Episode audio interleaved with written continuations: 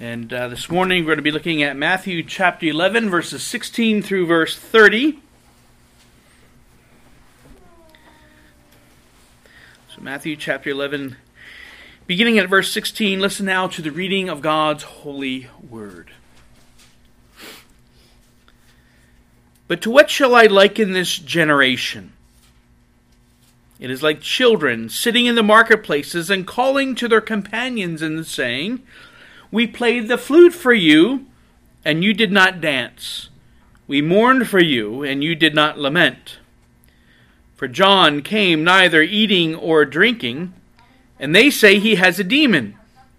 The Son of Man came eating and drinking, and they say, Look, a glutton and a winebibber, a friend of tax collectors and sinners. But wisdom is justified by her children.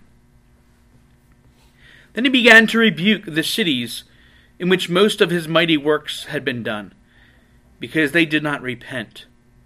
Woe to you, Chorazin! Woe to you, Bethsaida! For if the mighty works which were done in you had been done in Tyre and Sidon, they would have re- repented long ago in sackcloth and ashes.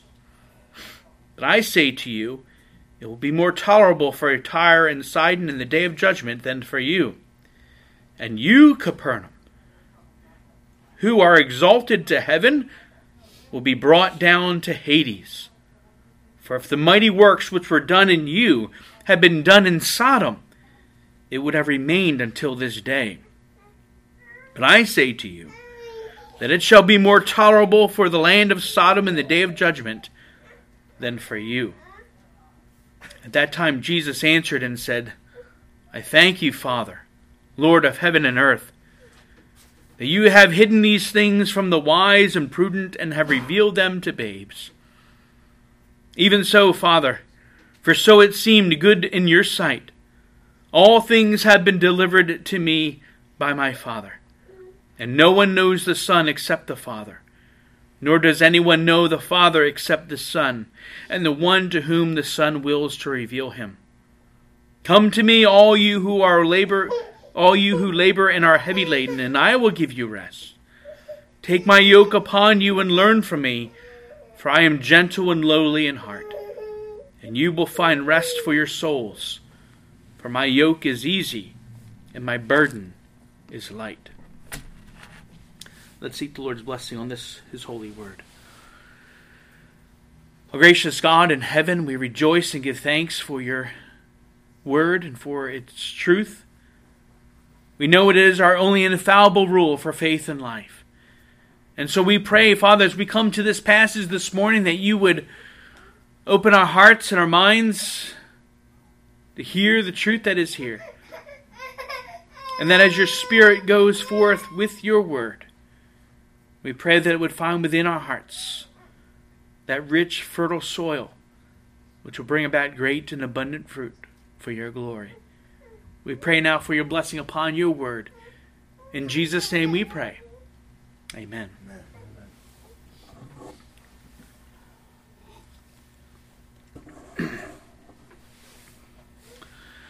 Well, it's easy to look around today and see all that's going on in the world, and you come to the conclusion that we are in a downward spiral headed for destruction.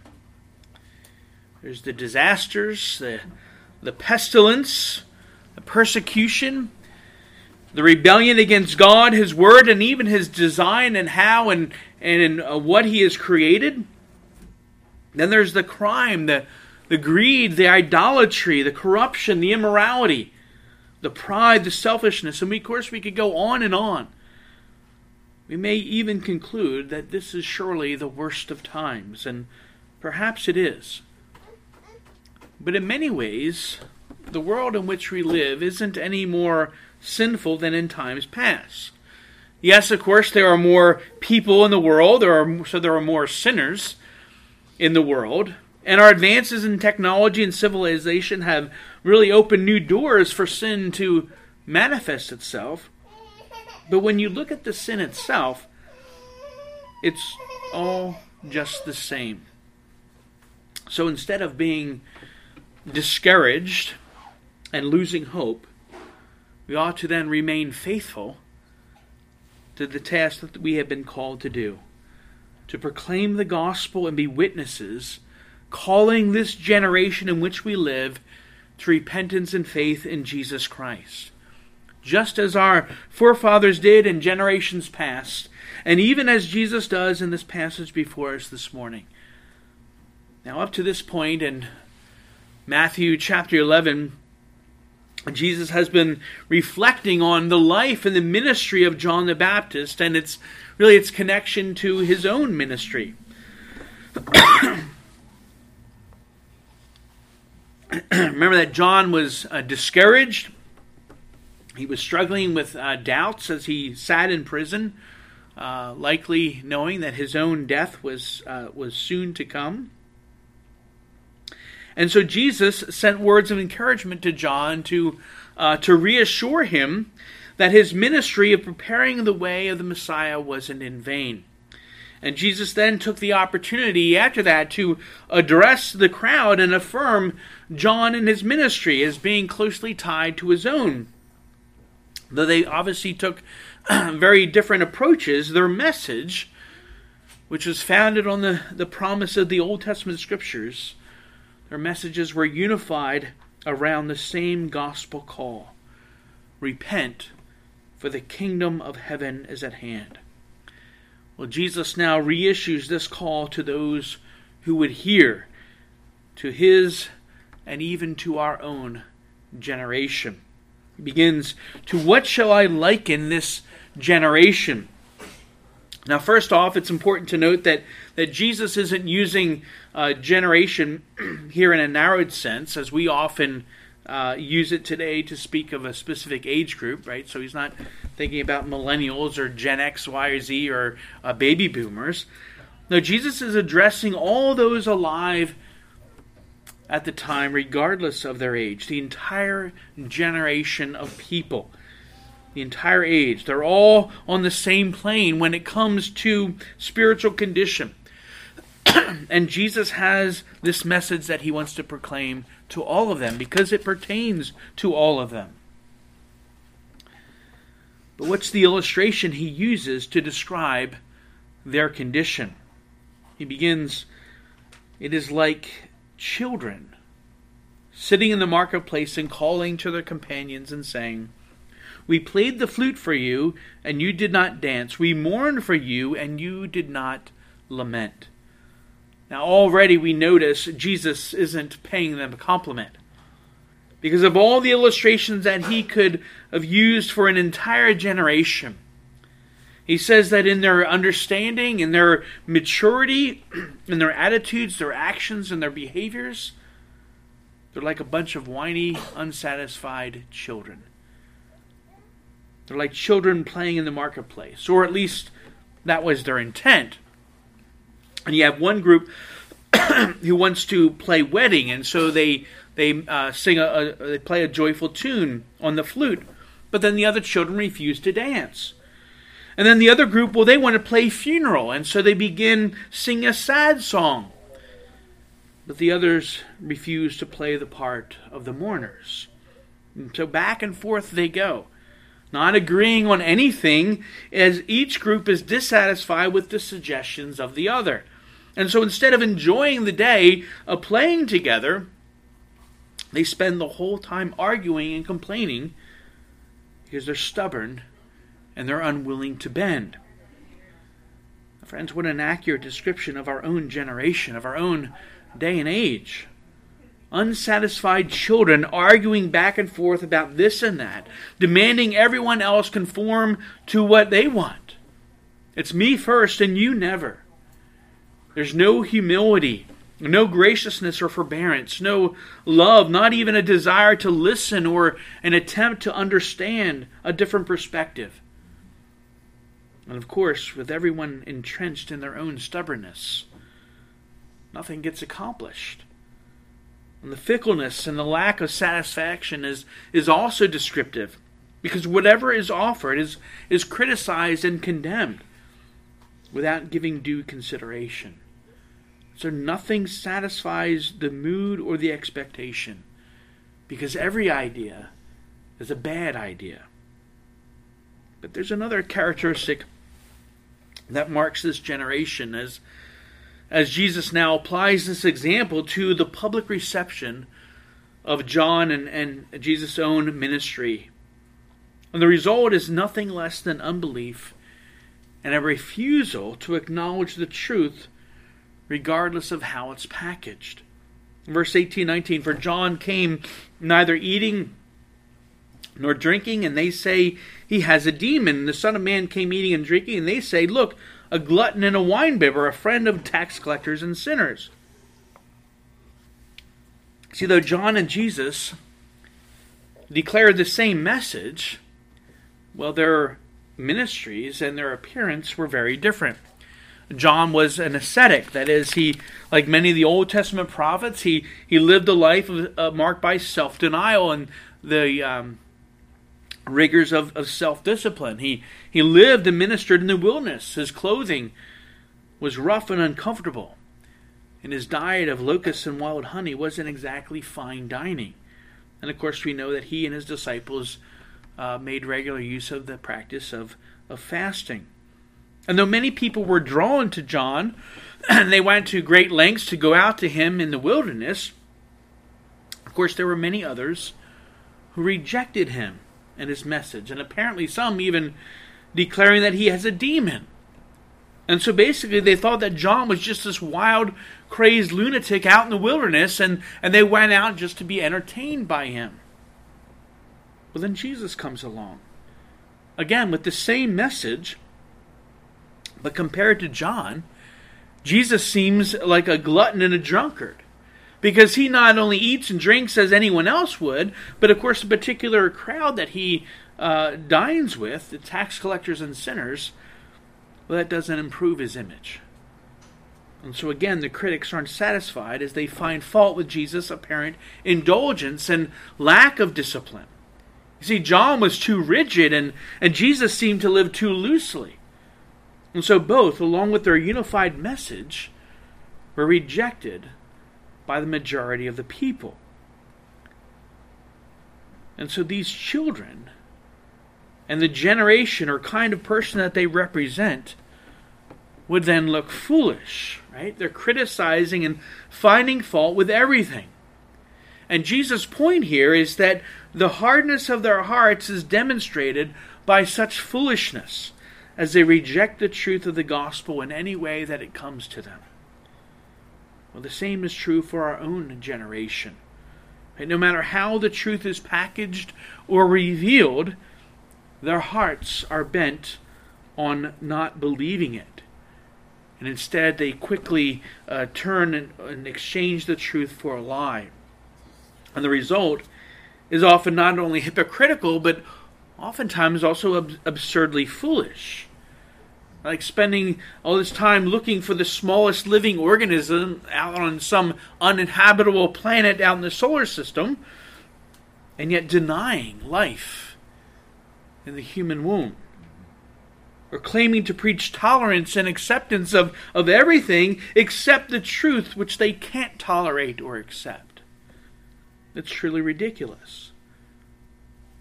But that's the unbelief of our generation, even as it was the unbelief of Jesus' generation. But of course, not everyone rejected the gospel. We see in verse 19, Jesus concludes, But wisdom is justified by her children. Now, the wisdom is, of course, God's wisdom, and the children are his children, that is, those who believe in Christ for salvation. See, they're not the self righteous ones that are found arguing in the streets about what game to play. But there are those who listen and obey the call of the gospel, turning and repenting of their sins, as seeking God's forgiveness. The transformation of their lives is the evidence that reveals the truth of God's wisdom in sending John to prepare the way for the coming of Jesus. And so ultimately, God and John and Jesus and the gospel that they proclaimed, and even those who believe their words, and even us who believe today, we will prove right the truth of God to all those who disregard it and reject it. But for those who don't believe now in this life, when that time comes, the time of God's wisdom being justified or revealed true before all, well, then it will be too late. And so, continuing on this thought, Jesus issues a great warning, or as Matthew notes for us in verse 20, he began to rebuke whole cities because of this rampant unbelief. And the reason given for this rebuke is that though Jesus did most of his mighty works in their midst, they didn't repent. Now consider all the miracles that we know that Jesus has done right? Healing lepers, right? making them whole and free from a disease for which there was no known cure. And he cast out numerous demons and evil spirits. He made the blind to see, the deaf to hear, and the lame to walk. Amen. And he also taught with authority, such as no scribe or teacher of the time possessed. He brought true, pre- true peace and restoration he brought forgiveness to people's broken lives. It was obvious that Jesus ministered in the power of God. And yet, many people, seeing these things, they didn't repent. And we know that there were crowds, huge crowds, that always followed Jesus everywhere. They saw these things firsthand. And many of them didn't repent. They didn't turn away from their sin and they didn't seek God's forgiveness. They were intrigued, yes, by the miracles. They were entertained by them. But they didn't believe that Jesus was truly the Messiah, the Son of God.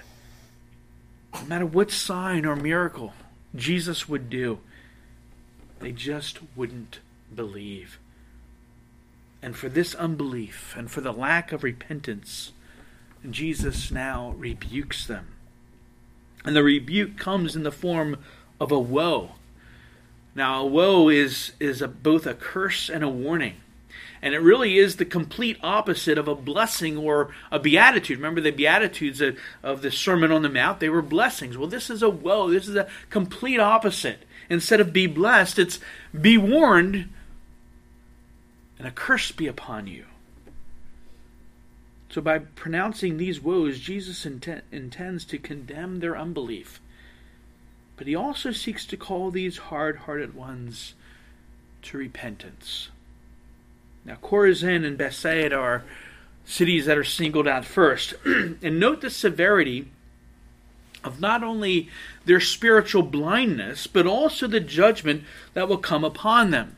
Jesus says, Woe to you, Chorazin! Woe to you, Bethsaida! For if the mighty works which were done in you had been done in Tyre and Sidon, they would have repented long ago in sackcloth and ashes. But I say to you, it will be more tolerable for Tyre and Sidon in the day of judgment than for you. Now, Chorazin was a, a city that was a few miles northwest of, of Capernaum. And though we have no uh, explicit record of Jesus performing any miracles there, we do know that he traveled extensively in and around that area around the Sea of Galilee. But then Bethsaida, on the other hand, was the original hometown of, of Peter, Andrew, and Philip. And it's likely in the area of Bethsaida, toward the north end of the Sea of Galilee, that we had the, the great miracle, the feeding of the five the five thousand that took place, as well as the healing of a young man who was born deaf and dumb stricken by that deaf and dumb spirit. So Jesus did many mighty works in these places. And they had the great privilege of hearing Jesus teach and, and proclaim the gospel, and yet they didn't believe. They didn't acknowledge Jesus to be the Christ or the way of salvation that the Lord had provided. And so Jesus makes a strong contrast comparing them to the heathen cities of Tyre and Sidon. Now, these Phoenician cities along the coast of the Mediterranean Sea were notoriously wicked cities, and they were often condemned by the Lord's prophets in the Old Testament because of their idolatry and their worship of the false god Baal.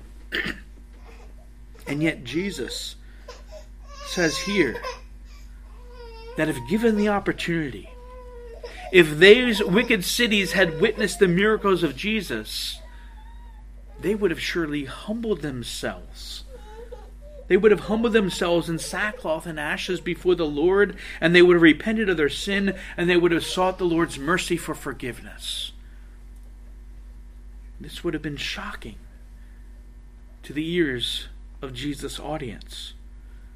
See, because at the very least, they believed that as long as they were the physical descendants of Abraham, then they were okay. They were going to be justified by God on the last great day. And that it was going to be these wicked cities, these idolatrous cities of, of Tyre and Sidon, that they were the ones that were going to be judged uh, righteously by God on that day. But Jesus says, no, not so. In fact, it was going to be more tolerable in the day of judgment for those of these idolatrous cities of Tyre and Sidon than it would be for those these Jewish cities who witnessed the miracles and the ministry of Jesus and yet didn't repent and believe in him. But then Jesus moves to Capernaum, and the rebuke here gets even more severe.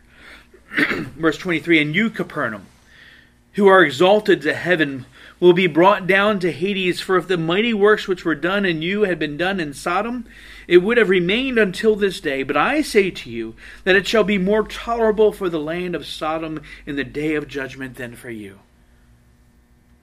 Capernaum is really put in a category all its own.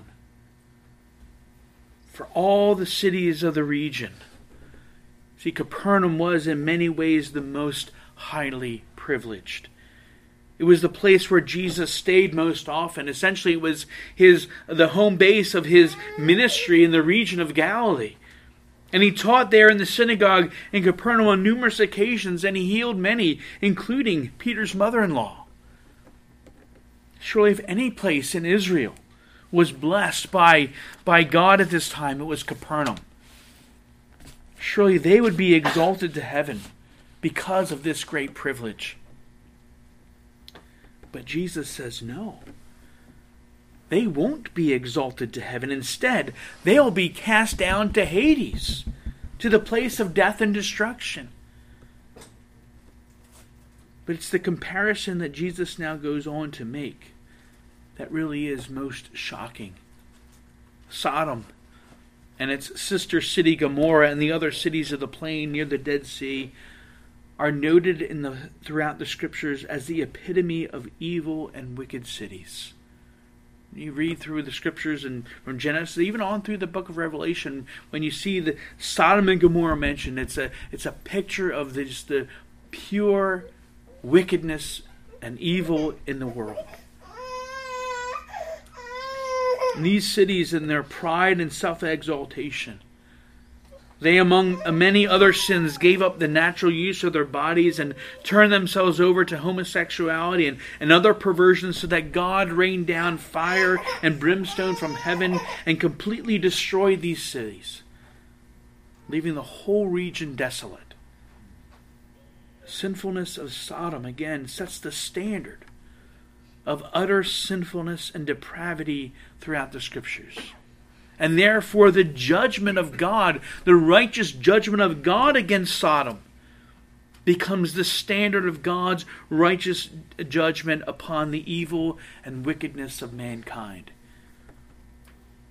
And yet, Jesus utters the shocking words here.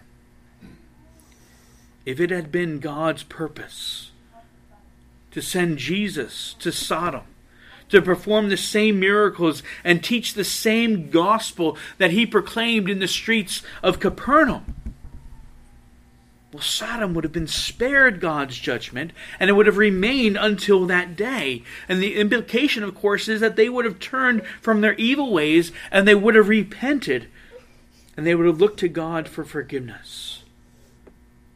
And yet, because of Capernaum's unbelief, in the midst of the great privilege they were given. It's going to be more tolerable in the day of judgment for the wicked residents of Sodom than it will be for those in Capernaum. Brothers and sisters, there are several ways that we can apply this truth in our own day and age. We think about, for example, in respect to, to our nation and really the freedom that churches have and enjoy, at least for now, to, to assemble and to worship and to proclaim the gospel unhindered. unhindered. But we also think more personally, more personally of the great privilege given to us and to our own children who are being raised in the covenant community of God's people, the church. Those who have the privilege to hear the gospel proclaimed, to hear the word of God read and sung, not only here on the Lord's Day, but also each day in family worship or devotions at home. We ought not to take such a privilege for granted. Neither parents, and not even you, children and young people.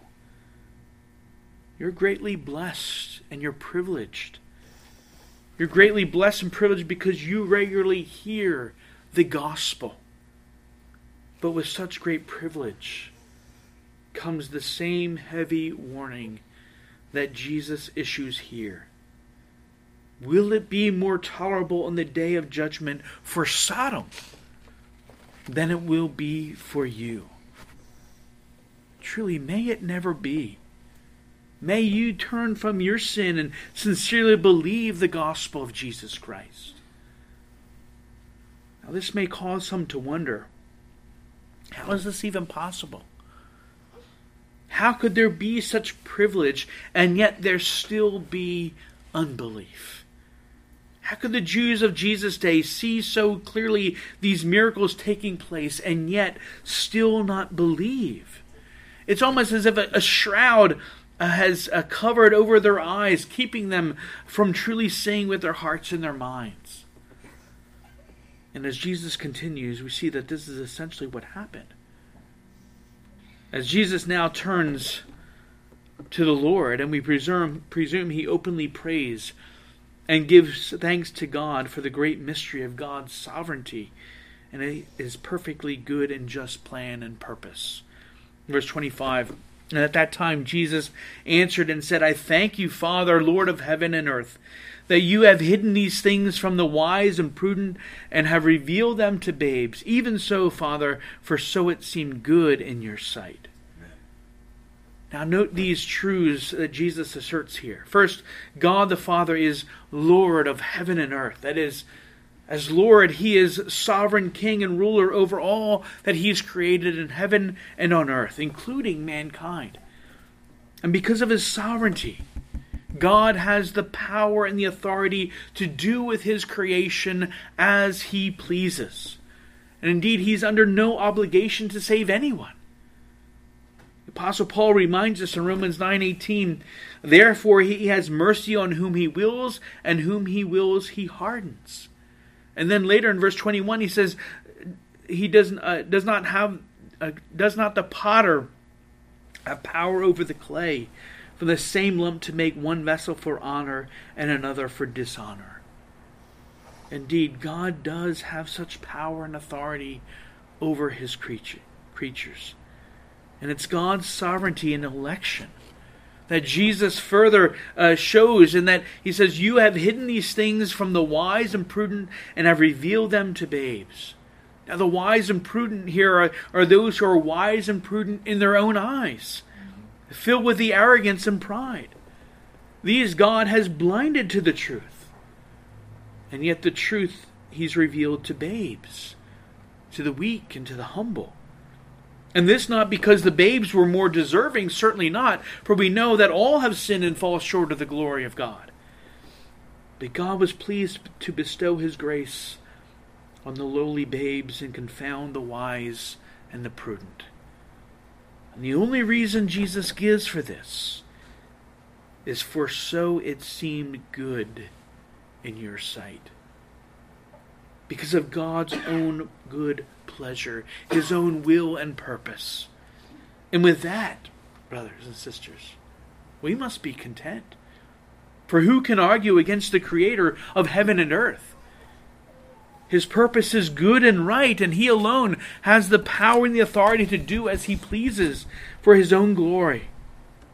Again, this is hard for us. It's truly a great mystery. But though we don't fully understand God's sovereignty or his decrees of election and reprobation, why he chooses some for life and then passes over others, we do know that this is the truth that he has revealed in his word. And Jesus makes this very clear.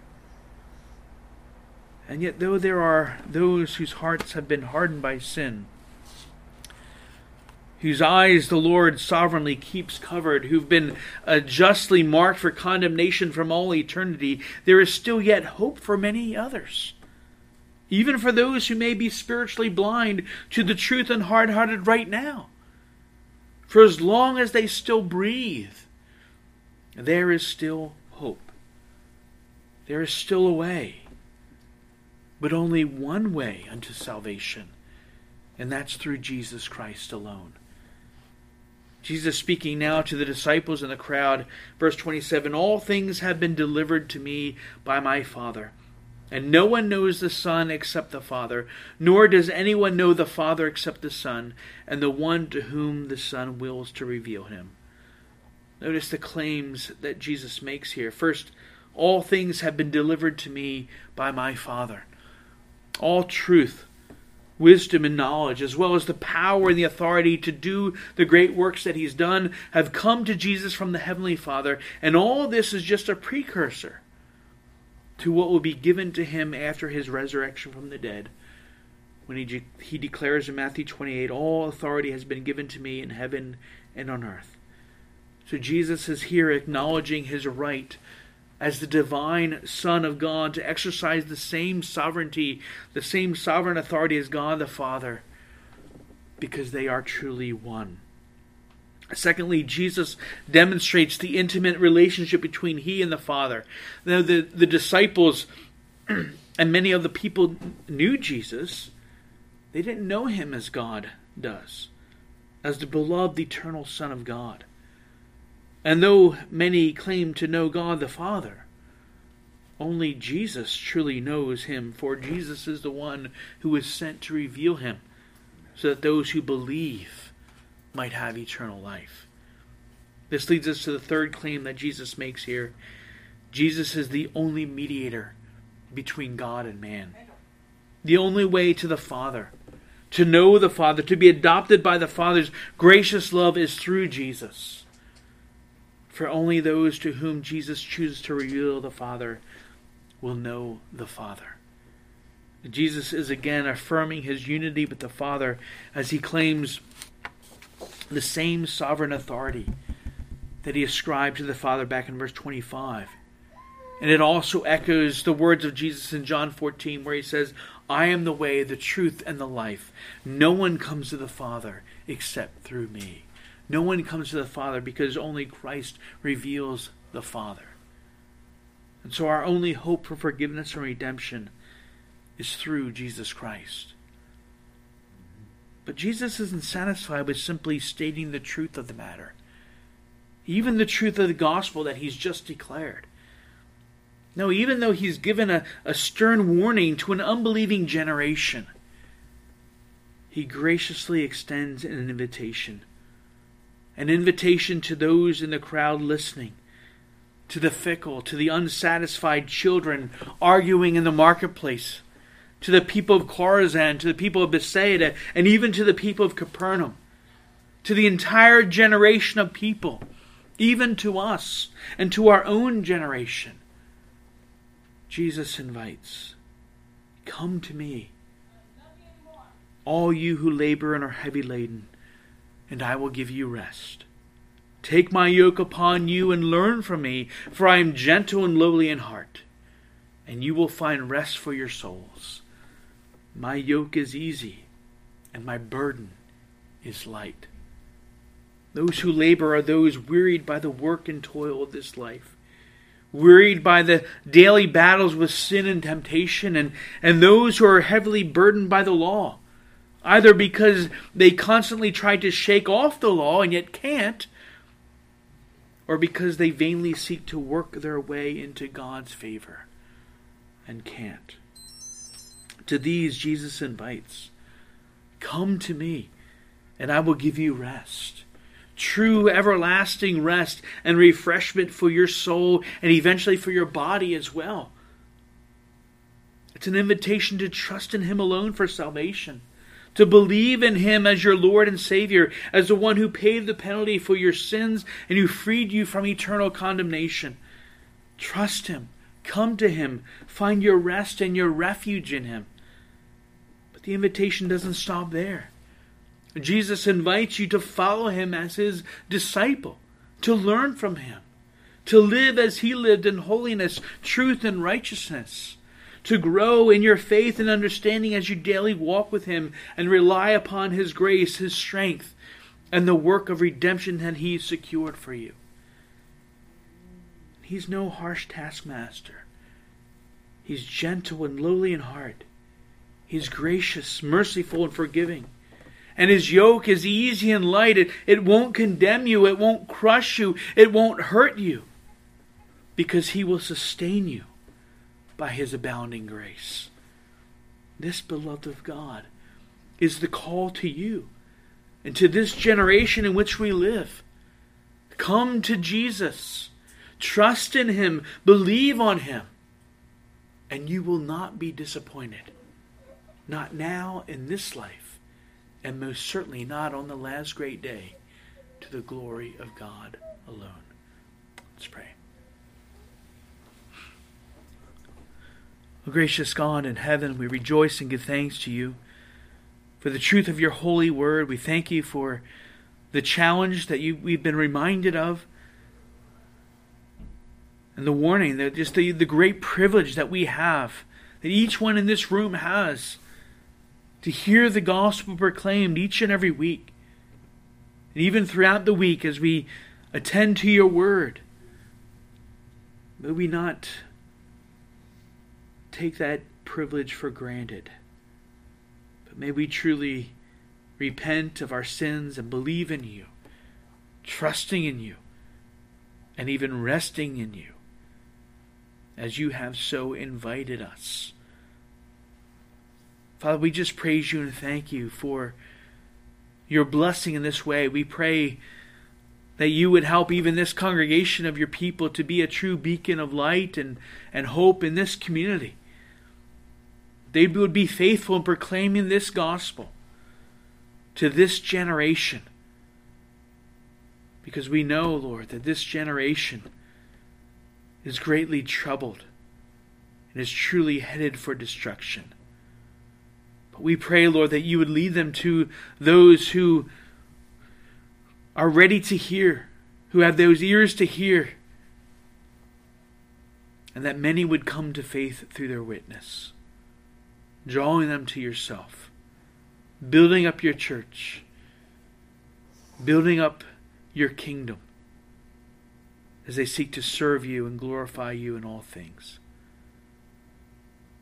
So, Father, we pray now for your blessing upon these things and upon your word. And may your Spirit truly apply these truths to our own hearts, drawing us all closer to yourself. We pray these things in the name of the Lord Jesus Christ. Amen. If you please uh, turn now in your psalters to respond to this by singing together from Psalm 34. the conclusion of Psalm 34, we'll sing Psalm 34, selection C.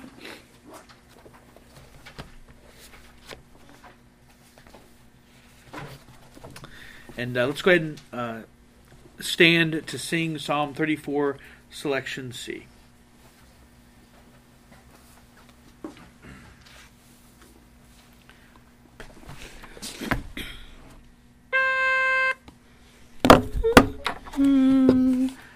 sons and daughters, come, give ear, and learn from me the Lord to fear, who seeking good long life desires, or who to many days aspires. From me evil make your tongue refrain, from speaking lies your lips restrain. From every wicked way depart, do good, seek peace with all your heart. The Lord on just men keeps his eyes, his ears are open to their cries. The Lord on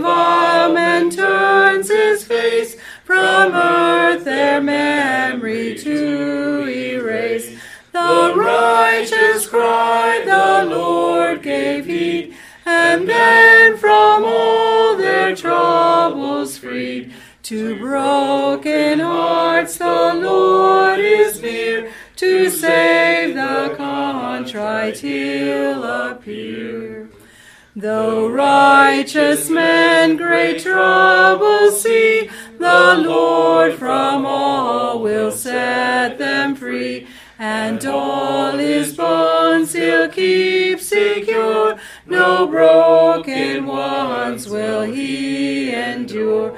But evil slaves or wicked men, those hating just men are condemned. The Lord redeems those serving him, none trusting him will he condemn. Receive now, blessing Lord, after the benediction, we'll have the doxology of 72c, verses 11 and 12. The grace of the Lord Jesus Christ, and the love of God, and the communion and fellowship of the Holy Spirit be with you all. Amen.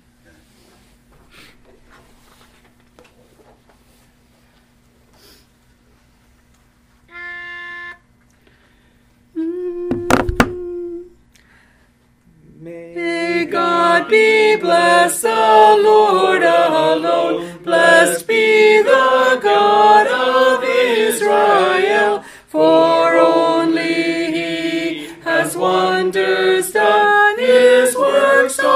other deeds excel. His works all other deeds excel. And may his name of glorious worth receive his praise eternally. And may his glory fill the earth. Amen, amen.